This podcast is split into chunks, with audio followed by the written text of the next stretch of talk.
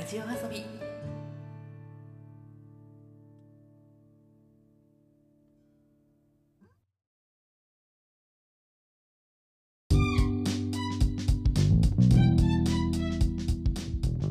日本の片隅から中毒気味なエンタメ愛を叫ぶ番組「トルに足らんラジオ遊び」通称トルタラジオへようこそ。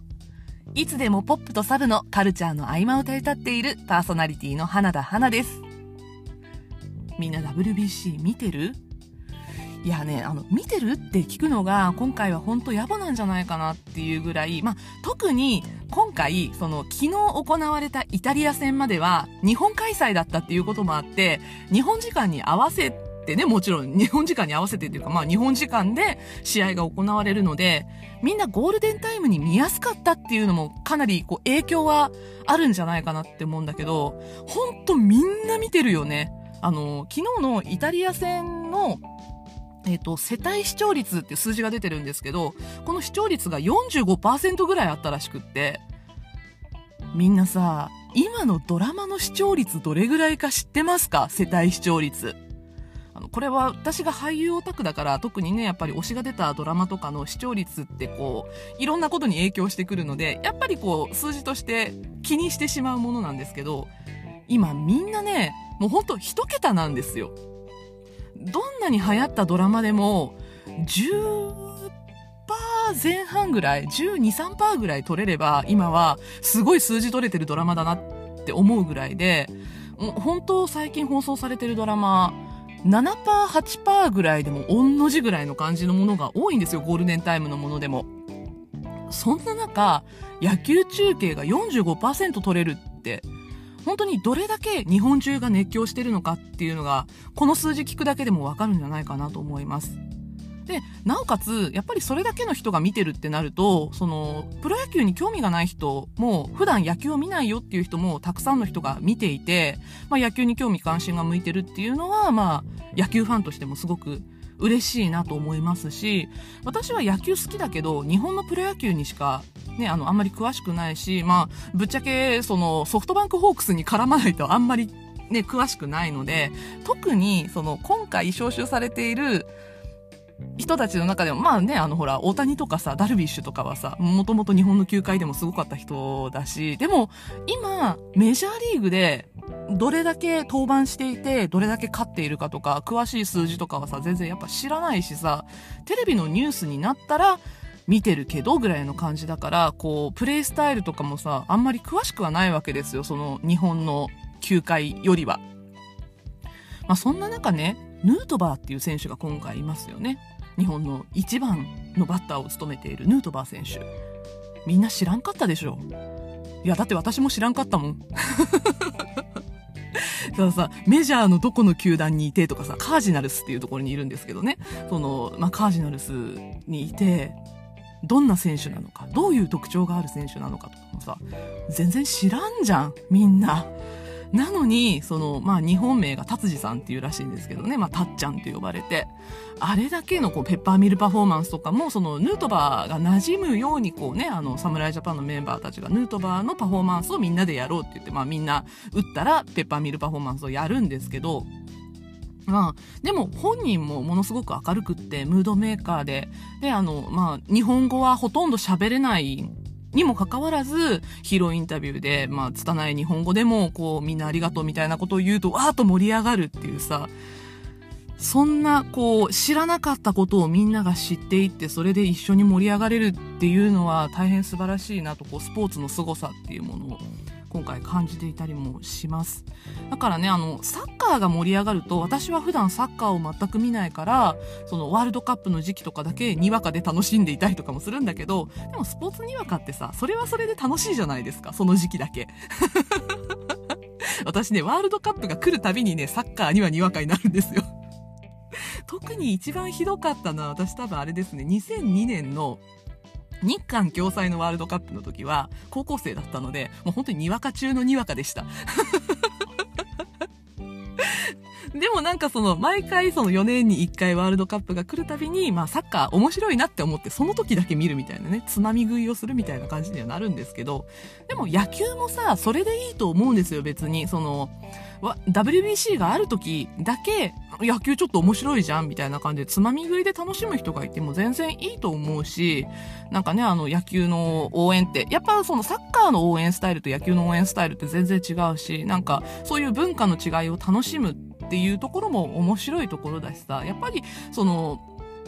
世界的に活躍しているプロたちのその動きっていうのを見て、そのプロ根性みたいなのをさ、目の当たりにできるっていうのはすごく楽しいことだと思うので、なんかね、WBC まだ試合続きますので、もうね、あの、イタリア戦勝ったからね、次回からはアメリカに飛ぶことになります。ローンデポパークでの試合が2試合ね、あと見れればいいですね。準決勝、決勝と、アメリカに渡って行われるわけなんですが、でも準決勝で負けたら終わってしまうので、まあ次の試合、今度は、え、ー、と21日、祝日ですね。祝日の朝8時から日本時間で、プレーボールなわけなんですが、まあみんなが固唾を飲んで見守ることでしょう。私その日仕事なんだよな。なんだけど、もう本当に仕事にならないと思うんですけど、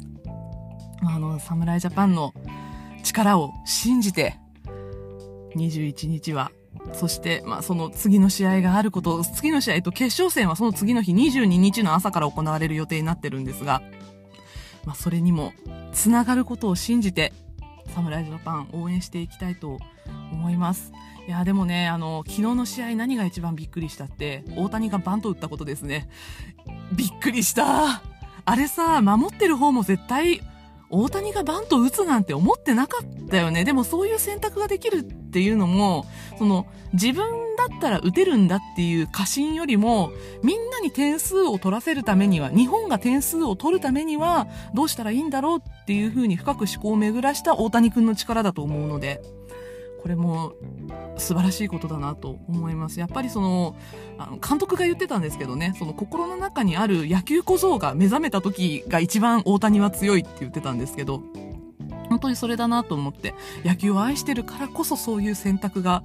取れるんだなってって思うとなんかまた感慨深いものがあるなと思ったりもしました。なんか野球の話をさ、もう本当にこんなにしていいんでしょうか 普段はエンタメ話ばっかりしてるポッドキャストなんですけど、ついついね、WBC が楽しすぎてね、そしてね、あの、推し球団ソフトバンクホークスもオープン戦が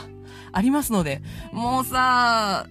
でも、ね、あの、ベストメンバーじゃないわけじゃん。みんなやっぱり、それぞれ各球団招集されてるので、主砲たちが。まあ、オープン戦始まって、それでまあみんなベストメンバーが揃って、そこからのシーズンどうなるのかっていうのもね、野球ファン的にはもう春からは楽しみがいっぱいなので、ちょっとね、あの、プロ野球にも、これ WBC で野球に興味を持った人たちが興味を持ってくれたらいいな、なんていうふうに思ったりもします。で、今年から、鳴り物、そして声出し応援っていうのが、OK になったので、まあ、いろいろ是非はあるんですけど、あの、野球の大きな特徴である鳴り物を使った応援っていうのがね、3年ぶりに復活をしています。あの、応援団のラッパの音っていうのがやかましい、嫌だっていう人たちもいるんですけど、私はやっぱりね、球場に行った時にあれがないと寂しいなってすごい思いました。そして、まあ、あれがテレビ中継から聞こえるっていうのがね、もう本当に嬉しくてしょうがなかったですね。あの、不思議なことにね、10時になったら聞こえなくなるんですけど、あれはあの、球場の規約上、10時になったら鳴り物応援やめてくださいってなってるので、10時になったらピタッと鳴り物応援をやめる応援団の人たちも素晴らしいなと、これってなんかこう、日本的だなっていう風に、いつも思って見ています。あの、アメリカに渡ったら、その、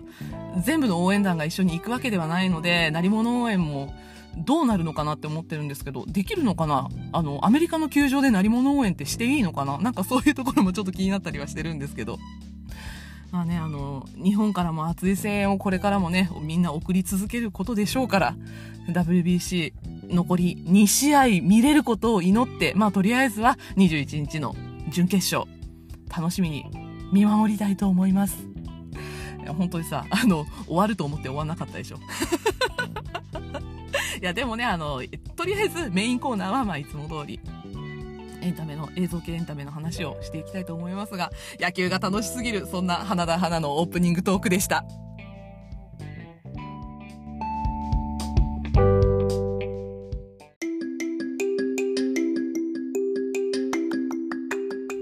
エンタメモリー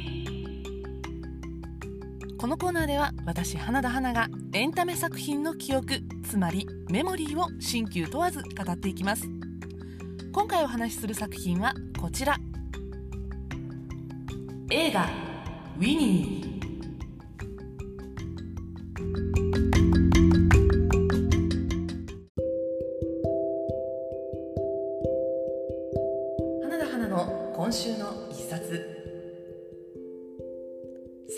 読書が習慣化している私が今週読んで面白かった本をご紹介するこのコーナー。本日ご紹介する本は吉本ばななさんの「ご飯のことばかり100話とちょっと」です。まあ、吉本ばななさんといえばですね私勝手にものすごく親近感がある作家さんなんですよ。なんかこんなね本当名前を出したら誰でも知っているような大作家さんの名前を挙げて親近感があるなんて言うとね怒られちゃいそうな気もしますけどあのオタク的にとっても親近感がある方なんです。まあ、ここまで言ったらもしかしたらわかるかもしれません。吉本ばななさん実は千葉雄大君の大ファンなんですよね。どれぐらいファンかっていうとあの感激に行くとブログに長文の感想をアップしツイッターにタグをつけて感想をアップしそして何よりも、えー、ツイッターのあのプロフィールの文章を書くところに千葉雄大って書いてあるんですよね。これはもう私と一緒じゃないですか。もうね千葉くんについてアウトプットしたい気持ちを持っている、まあ、千葉友っていうところが私と吉本ばななさん共通している部分なんですよね。ここが共通しているなんていうとまた怒られちゃいそうな気もしますけどまああの同じ推しを持った人間っていうところとあとねあのこの本今日ご紹介しようと思ったというか、まあ、そもそも読もうと思ったきっかけっていうのがこの本の中に出てくる重要な、まあ、キーパーソンとして存在するのが吉本ばななさんの息子さんなんですね。吉本ばななさんの息子さんが2023年現在20歳か21歳ぐらいになってるはずなんですよ。あのうちの息子が今年で17になるので、まあ、ほぼほぼ同世代の子供を持っている母親っていう目線からしても吉本ばななさん私すごく親近感があるんですね。エッセイを読むたびに、まあ、少し年上のお兄ちゃんみたいな感じのその吉本ばななさんの息子さんの話が出てくるたびにねなんかこうあの子育てをしている先輩というか、まあ、そういうイメージもあって同世代で子育てをずっとしている同世代の子供の子育てをしているお母さんっていうイメージを持つとなんだかそこにもこう親近感を持てる感じがしてすごくこう特に主にエッセイが私は吉本ばななさんすごい好きなんですけどね、その吉本ばななさんのエッセイの、まあ、どこがというか、まあ、どういうジャンルのものが好きかっていうと私食のエッセイが大好きなんですね。そもそも私食べ物本っていうものがすごく好きで、まあ、私自身が食いしん坊だからっていうのもあるんですけど私ね食に対する探求心がすごいんですよ多分。であの食べ物系の、まあ、エッセイだったりとか自分で作るのも好きなのでレシピ本とかも読んだりとか結構するんですけど今回ご紹介するこの吉本ばななさんの本っていうのが「ご飯のことばかり100話とちょっと」っていうタイトルの通りご飯のことばかり綴ったエッセイ短いエッセイが100話とちょっと収録されている本になります。えっと、内容紹介ご紹介すると普通の家庭料理が一番美味しい。日々のご飯行きつけのお店の味と雰囲気。ご飯を共にする大事な家族や友人との触れ合い。食いしん坊の著者の丸ごと食エッセイ。料理レシピと文庫書き下ろしのおまけの1話付き。日々の家庭料理がやっぱり美味しい。子供が小さい頃の食事。献立をめぐってのお姉さんとの話。亡き父が作った独創的なお弁当。一家で通った伊豆の夫婦の心尽くしの焼きそば。餃子バナナケーキコロッケのレシピと文庫版書き下ろしエッセイ付きということでね内容紹介2つ合わせて読ませてもらったんですが。あのねこのエッセイ息子さんがすごい出てくるんですよその食べ物の話をする時になんか息子さんの食の記憶というものを作ることをねすごく吉本ばななさん心に留めて子供に食事を与えていたんだなっていうのがすごくわかるんですよね。このエッセイの執筆開始時点っていうのが息子さんが2歳ぐらいの時からなんですよ。つまりあの離乳食期っていうのが終わってだんだん普通の大人と同じ食事ができるようになった頃からこのエッセイスタートしてるんです。でまああの吉本ばななさん自身もものすごい健談家なので、まあ、食いしん坊の方なのでいろんなねあのジャンルを問わないいろんな料理を楽しんでいらっしゃる。しかもあの最近で本当は楽しみにできないのがすごく残念に思ってしまうんだけど、まあ、外食だったりとか。もうこのエッセイってそれこそ1 5 6年ぐらい前の本なので、まあ、全然そのコロナ禍の飲食ができない状況とかいうのがもう全然ないのでなんか昔こんなに自由にみんな外に食事に行ってたんだな楽しかったなっていう記憶もなんだかこう掘り起こされつつあの吉本ばななさん自体が本当に外食とあと中食あの家でのお食事っていうのを区別しないで全てが自分が食べるためのそして家族が一緒に食べるためのなんか吉本ばななさんの家族っていうとまたややこしいんであれなんですけどあの吉本ばななさん確か事実婚なんですよね、えっと、パートナーの方いらっしゃるんだけどパパだけどその夫ではないみたいな感じの人がいるんだよね確かなのでなんかこう家族っていう形もすごい複雑なんだけどまあそんな家族をつなぐものとして食事っていうものをすごく大事にしていらっしゃって、まあ、外食だったとしてもおうちご飯だったとしてもうちで食べるみんなで食べるご飯つまりイコールうちのご飯っていうのをすごく大事にしてそれを記録に残したのがこの100話とちょっとのエッセイなんじゃないかなっていうふうに感じました。でお子さんがやっぱり離乳食期を過ぎて少しずつ大人と同じ食事をとれるようになり始めた頃にあの親としてすごく気にするのがその好き嫌いがないように食事をしてほしいっていう部分だと思うんですよ。でまあうちにも3人子供がいるんですけど、まあ、それぞれ好きなもの嫌いなものがあったりとかしてそれってやっぱりこう離乳食期から大人と同じ食事をするようになる間の時点においてどれだけの食べ物を与えたかっていうのもこう食の記憶としてすごく大事なんだなっていうのは私の今までの短い母親人生の中で思うんですよ。なんかそれと同じことを吉本ばななさんどうも考えていらっしゃるというかその吉本ばななさん的には多分あの好き嫌いがどうこうとかいう問題ではなくってこう食べ物の記憶だったり食べられるものとか好きなものの引き出しっていうものを少しでも子供に対して増やしておいてあげたいっていう気持ちがすごく感じられたんですよね。でこれはそのお子さんに対する親心だと思うし逆にあのお母様とのエピソードがちょこちょこ出てくるんですけどお母様はすごく小食な方らしいんですね。吉本ばななさんが健談家なのにこう反比例するみたいな感じでだから食べることにあんまり興味がない方なんですけどその食べることがさほど得意ではないお母様に対してこの自分はこれだけたくさんのものを食べて楽しく生活しているよっていうのをなんか伝えるような作中では若干母親に対する嫌味だみたいなねちょっとあのジョークじみた文章もありましたけどこれはお母様に対する私は愛情なんじゃないかって感じたんですよね。なのでそれはこう親に対しての子心みたいなものなんじゃないかなっていうふうに思いました。でね吉本ばななさん今までのこう食の経験の中であの貝の牡蠣に当たったりとかあとアニサキスを経験していたりとかあれめちゃくちゃ痛いらしいですね。私あの幸福なことに牡蠣大好きなんですけど一回も牡蠣当たったことないし生魚も青魚も大好きだけどアニサキスも今までまだ経験したことがないんですよね。ただその苦しいらしいという話は聞いてそれを経験したら食べられなくなる人が結構いるって聞くんですけどまあ、それでも懲りていない吉本ばななさんのその健談家っぷりっていうところ、食いしん坊っぷりっていうところ、食で痛い目にあっても、なお美味しいものを追い求める姿っていうのを文章の端々からかなり感じることができるので、食のエッセイが好きな方、そして特にね、子育て中のお母さん刺さる話たくさんあるんじゃないかと思います。ぜひぜひもういろんな方に読んでいただきたい本だなと思いました。というわけで今回は吉本ばななさんの「ご飯のことばかり100話」とちょっとご紹介しました。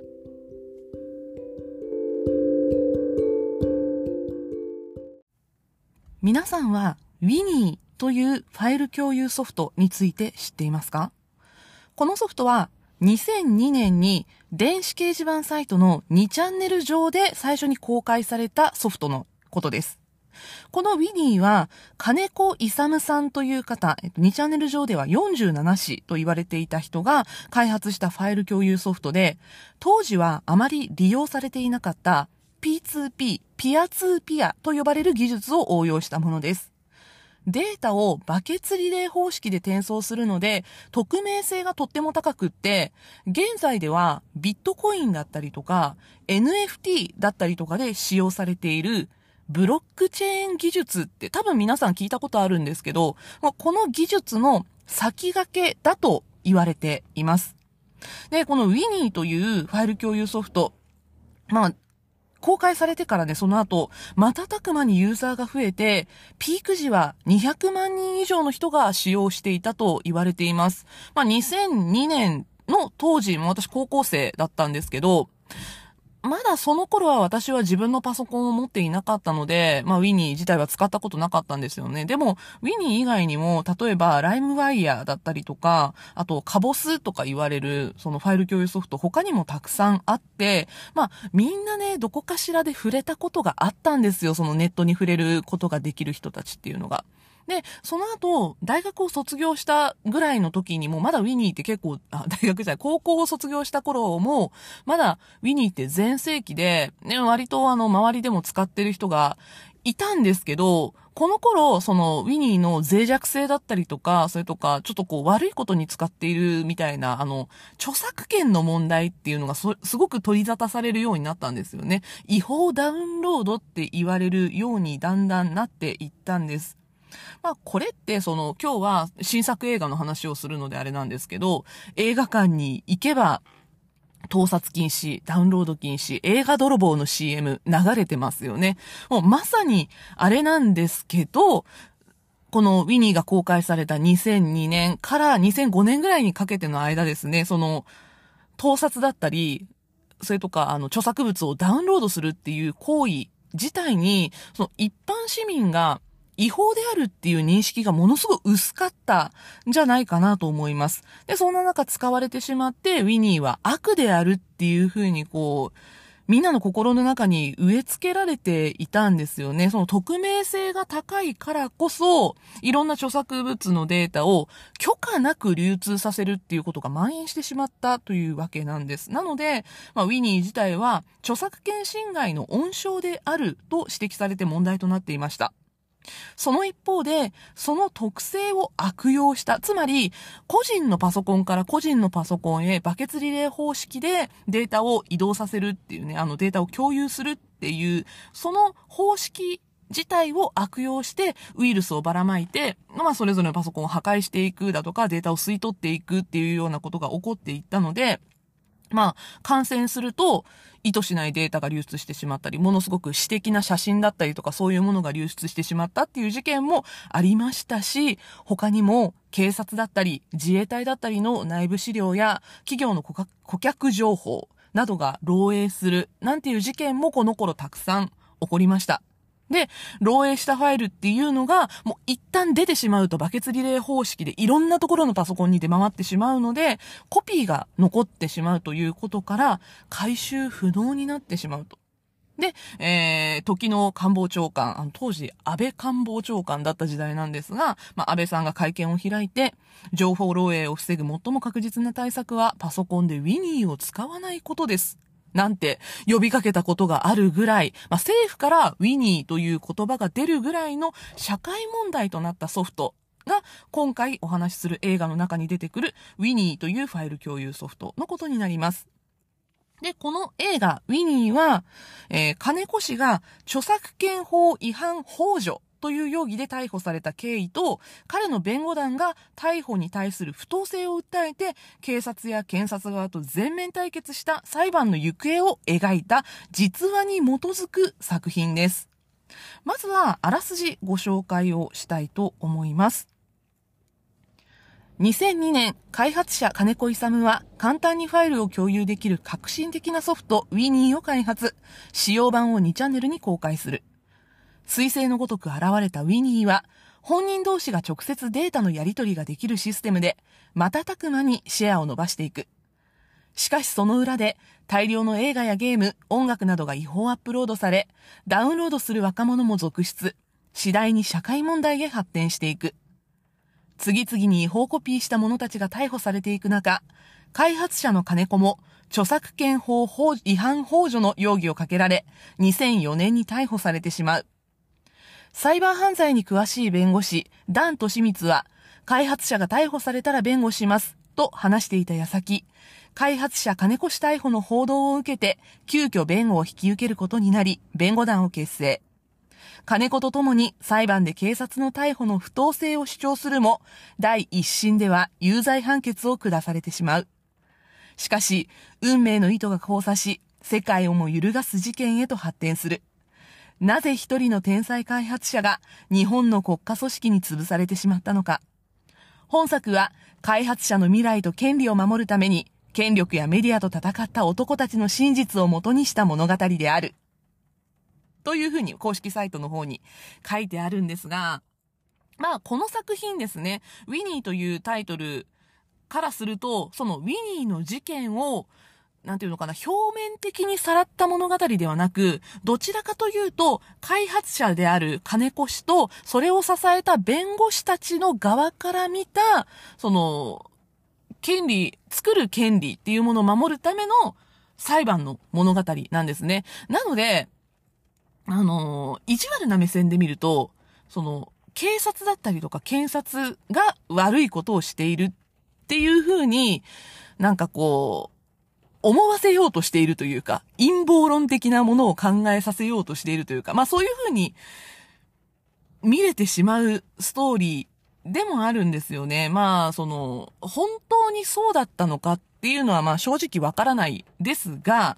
ただ、まあ、ウィニーというソフト自体に、なんかこう、そのウィニーが騒がれていた当時、私がちょっとこう怖いものだとか、それとかその犯罪を助長するようなファイル共有ソフトだっていうふうに思っていたのとは開発された意図だったりとか、それとかはこの作った金子さんが考えていたことっていうのは全然違ったんだなっていう、その私に植え付けられたイメージっていうのはメディアだったりとかそういうものによってある意味操作されていたものだったんだなって思わざるも得ないようなストーリーではあったんですね。事実である部分をかなりその金越し側、そして弁護士さんたち側から、あの、いろんな聞き取りをしたりとか、実際の裁判の記録を、えっと、裁判がこれすごい長いんですね。実際の裁判、決心するまで7年かかってるんですけど、この7年間の裁判の記録っていうのを、約4年ぐらいにわたって、ちゃんと全て読み込んで作った作品ということで、かなり手間がかかっているし、事実に基づいて作られている作品。なので、まあ、そのウィニー事件における記録映画としては、とっても優秀な作品だったし、いろいろと考えさせる作品だったんじゃないかなというふうに思います。あらすじもご紹介したところで、まずね、誰が出てるのかとか、そういうところもちょっとちゃんとお話をしていきたいと思います。えっと、映画情報としてご説明すると、映画ウィニーは2023年3月10日から公開されている日本映画です。なので、まだ現在、絶賛公開中の作品となります。監督が松本優作監督。あのね、この監督めっちゃまだ若いんですよね。1992年生まれの方で、短編映画だったりとか、あと自主制作映画をかなり作られている方なんですが、えっと、長編映画でとっても有名になったのが、全部僕のせいっていう、えっと、去年の夏に公開された作品があるんですが、これね、私見てたんですよ、実は。あの、なんでかっていうと、大好きな小田切丈さんが出てるんですね。えっと、松本まりかさんとか、あと、誰が出てる？若葉龍也くんとか、あと中野大河くんも出てたし、片岡玲子さんとか、駿河太郎さんとかも出てて、あの、脇がガッチガチに固められてる作品だったんですよね。で、主人公がスターダストプロモーションに所属している白鳥春人くんっていう、今15歳ぐらいかな、中学生ぐらいの子が主人公だったんですけど、まあ、この子が結構いろんな賞をもらったりとかしていました。その作品以来かなと思ってたんですけど、もう一つ見てたのがあったな。えっと、テレビ東京系列で去年放送されていた、雪女とカニを食うっていうドラマがあったんですが、このドラマも携わっていらっしゃったそうで、なので、こう、ドキュメンタリータッチというかね、ちょっとね、あの、映像としては暗い感じなんだけど、実在する人たちを描いたような作品みたいなのを作るのがすごい上手い人だなって思ったりしたんですよね。えっと、2019年に公開されたノイズという映画も作ってらっしゃるんですけど、このノイズっていう作品も、えっと、あの、なんだっけ、秋葉原のあの、無差別殺人か何かで、えっと、お母さんを殺された女子高生が主人公の作品ですごい心打たれる作品だったんですが、なんか、まあ、全部僕のせいは、えっと、実在の事件が絡んでいるわけじゃないんだけど、今まで作られたその、長編映画に関しては、なんか全部そういうこう、社会の暗い部分とかにメスを入れていくような作品を作られる方だなっていうのが松本優作監督に対するちょっとこう、私の印象です。これから先もそういう社会派の作品たくさん作ってくれる将来有望な若い監督なんじゃないかなと思っています。そして出演者ですね。まず、東出正宏主演作品です。この人に対しては皆さんいろいろ思うところはあるかなと思うんですが、私この作品はとても当たり役だったんじゃないかなと思います。えっ、ー、と、もう一人の主人公と言っていいかもしれません。あの、弁護団のダンさんというね、中心人物を演じていたのが、三浦隆弘さんですね。三浦隆弘さんは私にとっては、もっと超越したところへ以来の作品となりました。で、他にも、えっ、ー、と、皆川猿時さん、和田正人さん、あと、金子大地くんとかも出てたんですよね。で、渋川清彦さんも出ていました。渡辺一慶さん、吉田洋さん、あと、吉岡秀忠さんも出てたし、吹越光さんが私はこの作品すごい大好きだったんですけど、まあそんな感じで、もう、あの、名キャスト揃いの作品でしたね。ちょっとそれぞれのキャストについても話したいことはあるんですが、えっと、本編というか、メインの頃でちょっと話したいところにお話を進めていきたいと思います。まあ、この作品ね、最初から言ってる通り、匿名性に特化したファイル共有ソフトである Winnie の開発者が不当逮捕されたっていう目線での、だからその開発者本人と弁護側のストーリーがメインとなっている話になっています。このえ、主人公である東出くんが演じている金子さんっていう方が、技術者としての、こう、探求心だったりとか向上心だったりとか、より新しいものを、より面白いものをっていう風な考え方がものすごく強い人で、で、それにもう本当に心血を注いでいる方だったんですね。なので、なんかこう、他のことに対してものすごく無知というか、なんかピュアすぎる部分があるというか、なんかね、ちょっとこう、ギフト、ギフトじゃ、ギフテッド的なところを感じたんですよね。こう、一個のところにものすごくポーンと特化した人っていうイメージで、なんか、そういうちょっとこう、できるものに対してはすごいオタクなんだけど、他のことに対してはバカみたいな、そういうザ研究者みたいな感じのキャラクター性を演じるのが今回東出くんものすごい上手かったなっていうふうに思うんですよね。なんか、この作品は東出正宏としての、なんか、出世作になってほしいなって、だからたくさんの人にもっと見てほしいなっていう気持ちは私はあるし、もっと、知ってほしいなっていう、なんかね、あの、ほら、私生活の事件をものすごい切り取られたりとか、それとか、その、いろんな作品でのその、なんていうのかな。一個の作品の演技だけを切り取って、あんまりこう、いい評価をされない部分ってこの人あると思うんですけど、あのね、合ってる作品に出た時の東出正宏は私はものすごく強いと思っているので、ウィニー見たら多分評価変わると思うんだけどなっっていうふうに思っています。私はこの、純真無垢で自分の好きなことにだけ人生を注ぎ込んだ金子さんという姿を演じた東出正宏のお芝居っていうのものすごく大好きでとっても感銘を受けました。で、この作品、その、ウィニーの問題だけではなくって、その、ウィニーがきっかけで世に明るみに出ることになって、別軸でものすごく世の中を騒がせた、愛媛県警の裏金問題っていう事件があるんですね。この愛媛県警の裏金問題っていうのを、同軸で、全然重なることはないんだけど、同時進行させるんですよ。このウィニーの問題に関わっている人たちと、愛媛県警の裏金問題で奮闘している人たちっていうのは、その同じ時系列にありながら出会うことはないんだけど、その同時進行させることによって、ウィニーがどれだけ世の中を騒がせて、どれだけそのいろんな働きをしたのかっていうのがわかるような仕組みになっているんですね。しかも、その、裏金問題が明るみに出るときも内部告発っていう形で、その裏金問題が表沙汰になるんですが、その表沙汰にした人物のことを叩く人たちがいる。で、ウィニーに関しても、ウィニーを作ったことは悪なのかどうなのかっていうところをみんな考えないんですね。その著作権違反の幇助をしたっていう風に警察が決めつけたらもう、その時点で作った金子さんは悪なんだっていう風に国民に植え付けられてしまうこの恐ろしさ。まあ、日本という国がこの時代に出る杭は打たれる。だからもう本当に頭一つ出てしまえば、杭は打たれるし、そして悪いことが、悪いことがというか、その、偉い人たちにとって、都合の悪いものが世に出そうになると、臭いものに蓋をする。みたいな、その愛媛県警の裏金問題もそうなんですけど、結局世に出ないようにみんなが口をつむ、つぐんでいる、そんな状況っていうのを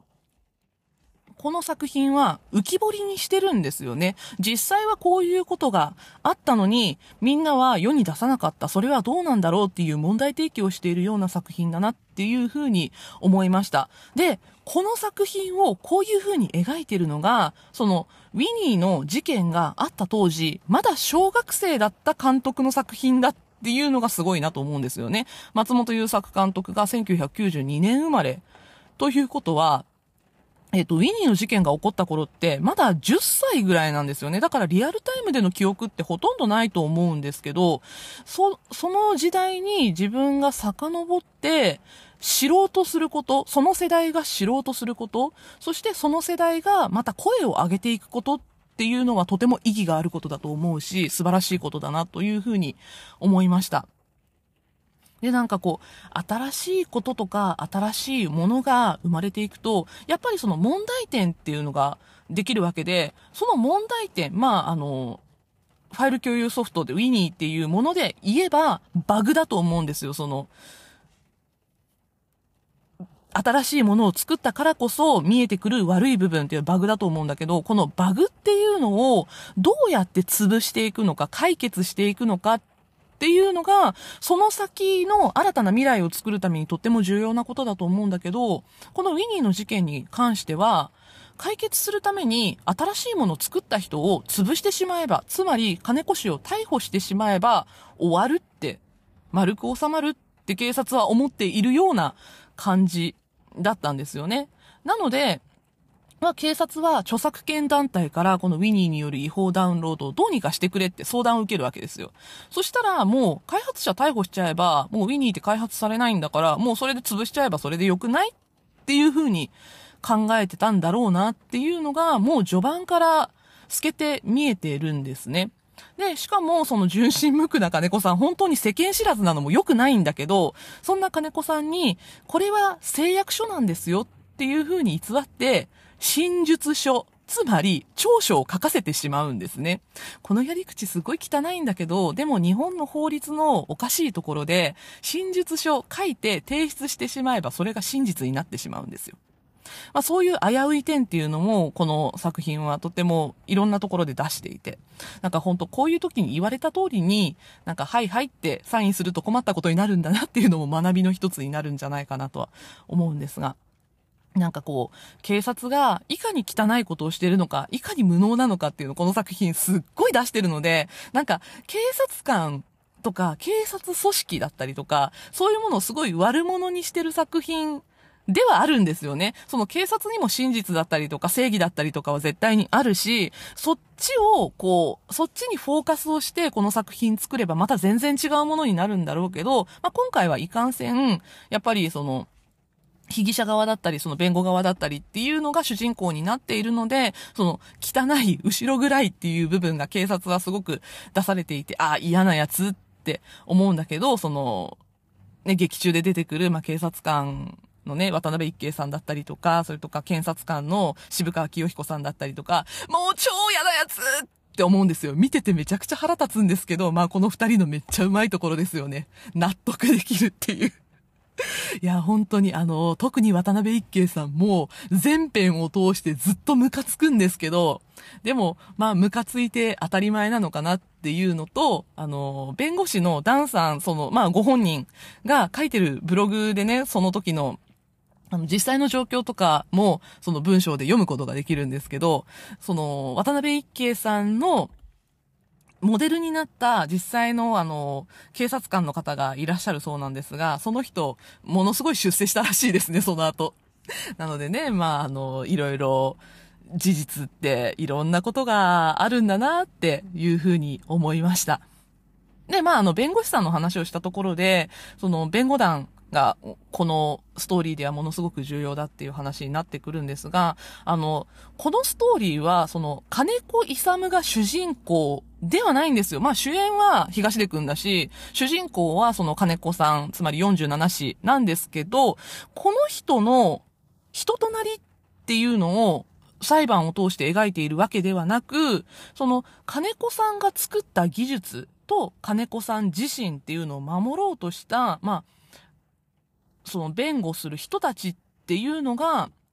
金子さんだけを守ろうとしたのではなくって、ひいては日本の技術者の未来っていうものを守ろうとした記録っていうのが、まあこの作品なんじゃないかなと思います。この作品の中でものすごい何回も出てくる理論として、包丁を作った人は悪いのかっていう理論があるんですけど、まあ、ウィニーを包丁に例えてるんですね。包丁を持って殺人事件を起こした人がいました。もちろん、包丁で人を刺した人っていうのは逮捕されるだろうけど、凶器となった包丁を作った包丁職人っていうのは逮捕されるのかしないだろっていうね、あの、そういう論理が、まあ、展開されるんですけど、まあ確かに変だよね。ツールを作った人って逮捕されるはずがないはずなのに、なぜかウィニーを作っただけで金越が逮捕されてしまうだからおかしいから、あの、戦おうっていうのもあるんだけど、結局そういうウィニーっていう新しいものを作った金子さんが逮捕されてしまうことによって、その先の技術を作ろうとするプログラマーたちが萎縮してしまうことを弁護士たちはものすごく危惧したわけなんですね。この弁護士のダンさんという方、あの、IT だったりとかネットの知識に強い弁護士として、その金子さんの弁護を依頼されたわけなんですが、なんかね、この作品見てると、ダンさんじゃなかったら戦い抜けなかったんじゃないかっていうところが、たくさんあるんですよ。まあ、例えば、この、まあ、私が話してる中でも一番最初にウィニーを説明するときに P2P、ピア2ピアっていう技術についてちょっとだけお話ししましたけど、この作品の冒頭でも、ダンさんが P2P っていう技術は何なのかっていうのを、弁護士同士で、その、勉強会をしてるんですよ。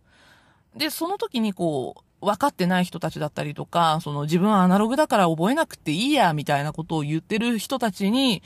何回も一生懸命に教えているっていうその姿がものすごく印象的で、なんか最後まで見てからその姿を思い返すと、あ、この人って技術の発展のためにすごく頑張ってる弁護士さんだなっていうのを、なんか骨身に染みて感じさせられるというか、そういうところがあったんですね。で、なんかものすごいこう技術者ファーストな方で、もうなんかともすれば、金子さん、すごくイライラするんですよ。これ私がちょっとイラチだからっていうのもあるのかもしれないんだけど、まあ、ともすればイライラするんですよ。空気も読めないし、なんか今すべきではないことをしたくなってしまう、その、オタク的な差がみたいな部分もあって、でも、それをちゃんと見守って、大事なところは伸ば伸ばしてあげつつ、話を聞いて、裁判で守ってあげるっていうことをできたのは、ダンさんだったからこそっていう感じだと思うんですよね。その一般常識が抜け落ちてる部分に関して補ってあげて。でも周囲から惹かれてしまうような、そんなこう、自分が好きなことについてはバーッと話すっていう部分を裁判で活かしてあげたりとか、そういうことができるダンさんっていうのはすごいなっていうふうに思ったし、それを、あの、受け入れて、金子さんも一緒に裁判を戦い抜いていくわけなんですね。なんかこう、お互いが信用し合っているからこそ成り立った裁判っていうのを、まあ、この作品通して見せてもらったなっていうふうに思いました。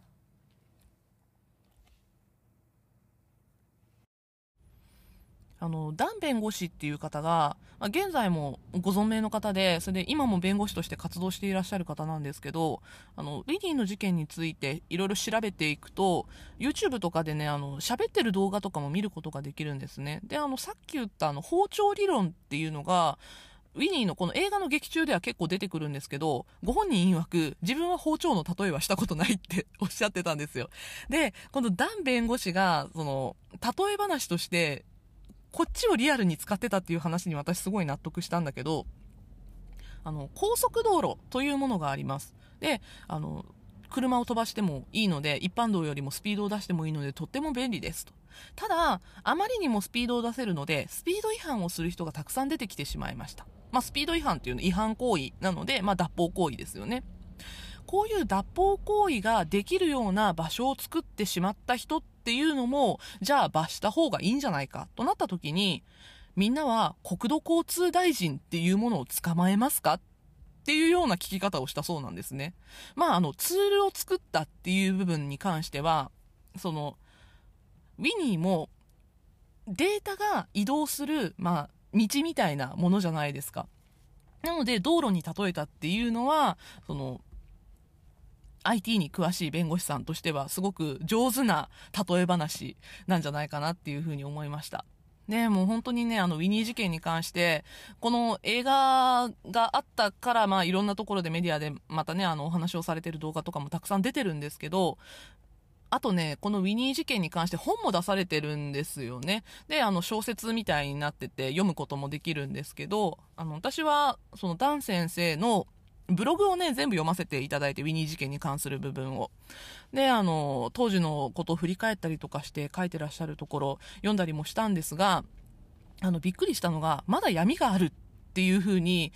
何度もおっしゃってるんですね。ウィニー事件は解決したかもしれないけど、まだその警察だったり検察だったりが隠したかったに違いないことがたくさんあるっていうふうに明言してらっしゃるんですよ。どんだけ闇が深い話なんだっていうふうに思いました。で、まあ、ダンさんだったりとか、あの、他にもね、えっと、この作品の中では吹越光さんが演じていらっしゃる秋田弁護士っていうね、凄腕の、あの、まあ、ドラマとかでご存知の方もいらっしゃるかと思いますが、あの、刑事事件は無罪を勝ち取ることがすごく難しい。あの、99.9っていうあの、松本潤さん主演の作品で聞いたことあるかもしれないですけど、まあそういう無罪を取ることが難しい刑事事件で10件もの無罪を勝ち取ったっていう凄腕弁護士、秋田弁護士っていう方が出てくるんですが、まあこういった人も味方につけて、あの、頑張って弁護士さんたちも戦っていくっていうような話がずっと進んでいきます。このね、秋田弁護士、吹越光さん、ひょうひょうとしてるんだけど、すごいかっこいい弁護スタイルを取る方で、で、あの、法廷で、渡辺一慶さん演じる、その警察官をやり込めるシーンがあるんですよ。まあ、これがね、その、作中のセリフを借りるならば、舞台なんだと、あの、法廷はライブだっていうふうに、尋問はライブだっていうふうに言うんですけど、いやー、かっこよかったですね。これが論理的にできるからこそ弁護士はかっこいいなっていう風に、あの、昔弁護士になりたかった私はすごい、あの、フィクションなんだけどね、見てて思ってしまいました。このウィニーという作品の中で、大筋で走っていたのはもちろんウィニー事件なんですけど、まあ、サイドのストーリーとしてずっと並走していたのが愛媛県警の問題でした。愛媛県警に勤める吉岡秀隆さん演じる巡査部長の葛藤であったりとか、まあ、その後の内部告発であったりとか、ウィニー事件であったりとか、まあそれこそ、まあ金子さんと関わることがあるんだろうか、なんかこう、弁護のところで弁護士さんたちが絡むことがあるんだろうか、みたいな感じでずっと見続けていたら、結局、人がリンクすることはなくって、事件としてリンクしていくんですね。まああの、領収書がウィニーで流出してしまったっていうね。ウィニーの匿名性っていうのが、内部告発的にはプラスに働いたっていうことが描かれていきます。まあ、結局、その、金子さんがウィニーを作りたかった経緯の中の一つである匿名性っていうのが内部告発という形で利用された。まあ、良さを発揮したと言ってもいいかもしれません。そういう部分をこのエピソードで描きたかったんじゃないかなというふうに思いました。で、えっと、このね、吉岡秀隆さんが演じた千葉敏郎さんっていう方がいるんですが、この方も実在の人物なんですね。えっと、愛媛県警の元巡査部長で、まだご存命の方なんですが、この人もね、このサイドストーリーにするにはものすごいもったいない人なんですよ。この人だけでも一本映画が撮れるっていうぐらい、エピソードてんこ盛りの人で、結局その内部告発事件だったりとか、そこで戦ったりもしているし、その後なぜか鹿児島県の阿久根市というところで副市長をやっていたりとか、もう人生に波乱万丈が起こりすぎていて、この人、人生描いたら2時間じゃ足りないんじゃないかなっていうようなストーリーを持ってる人なので、まあ、サイドストーリーになってしまったのはもったいないんだけど、結局この作品の中においては、警察の腐敗だったりとか、それとか、その、なんていうのかな、臭いものに蓋みたいな文化だったりとか、そういうところを描くにおいてはとっても重要な役割を果たしていたんじゃないかなというふうに思いました。で、その、ウィニー事件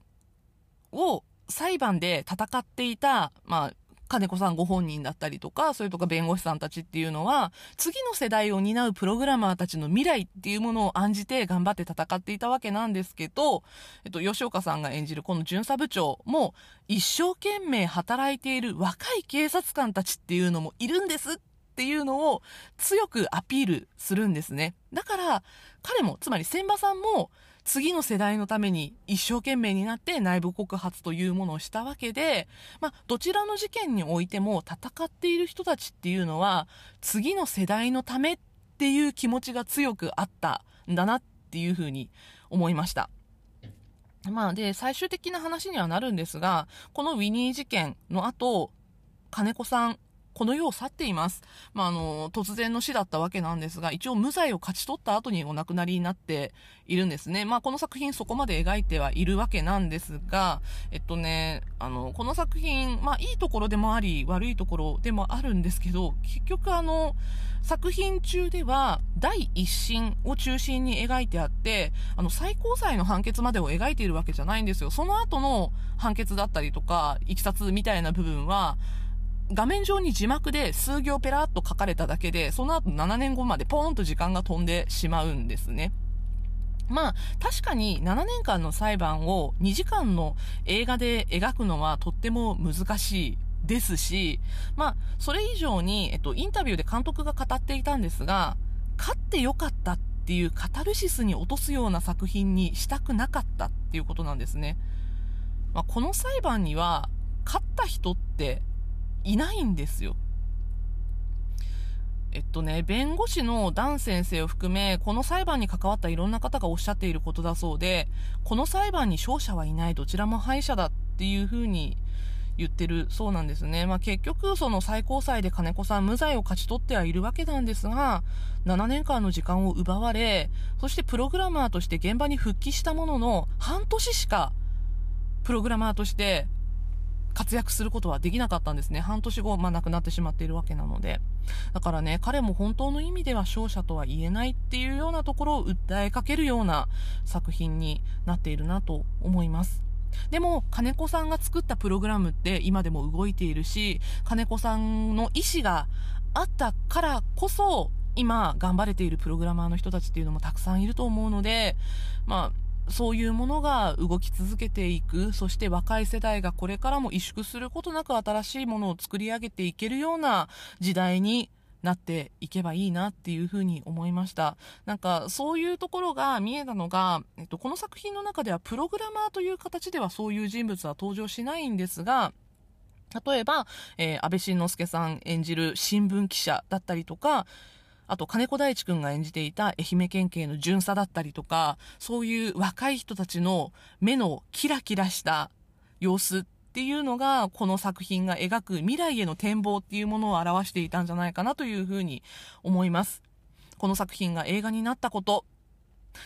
次の世代にとってとっても有意義なことだと思うので、ぜひたくさんの人に見てほしいなというふうに思いました。というわけで今回は映画ウィニーについてのお話でした。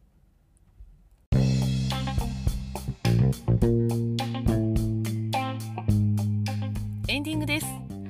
て今日はなんかすごいとってもたくさん喋った気がする。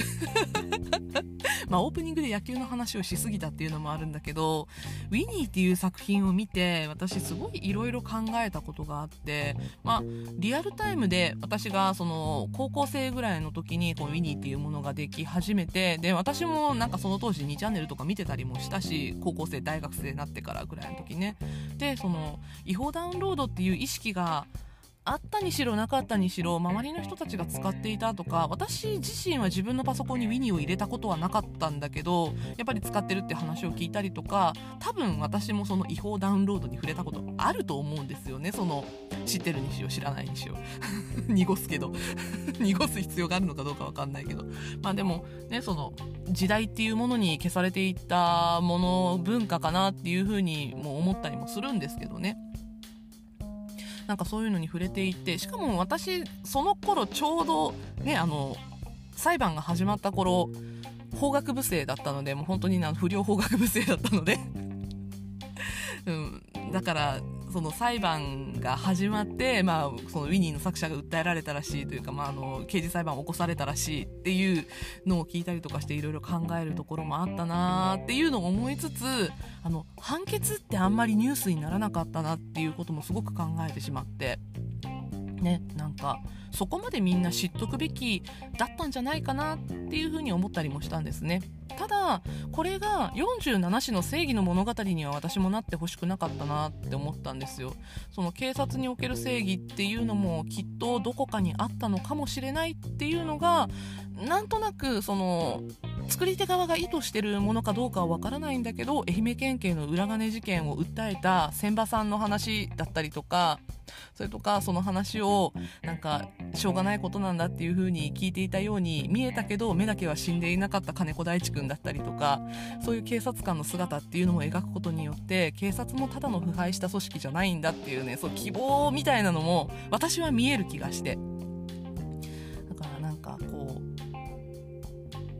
みんなの正義っていうのがうまくつながっていくような世界になったらいいなっていうふうにすごい思ったんですよねっていうような なんかそういう熱意を持っていただ今日は話が長くなってしまいました。であの吉本ばななさんの本もねすごくおすすめの作品なのでぜひ手に取っていただけたらなと思います。なんかあの総まとめみたいになるとさ話が長くなっちゃうので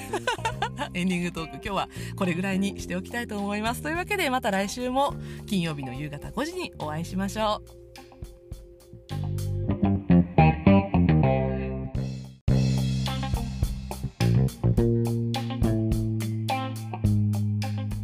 るに足らんラジオ遊びは地方在住映像系エンタメカルチャー好きの Y 世代がはっと息を止めたよもやま話を好き勝手に一人語る番組です。番組へのご意見ご感想取り上げてほしい話題などは概要欄のメールフォームからお送りください。花田花が思うままに更新する Twitter、Instagram、 note もあります。そちらもぜひフォローよろしくお願いします。また各 SNS ではハッシュタグトルタラジオで感想もお待ちしております。ハッシュタグトルタがひらがな、ラジオがカタカナです。では、今週はここまで。エンタメには中毒性がございます。用法用量を守って正しくお楽しみください。お相手は花田花でした。またね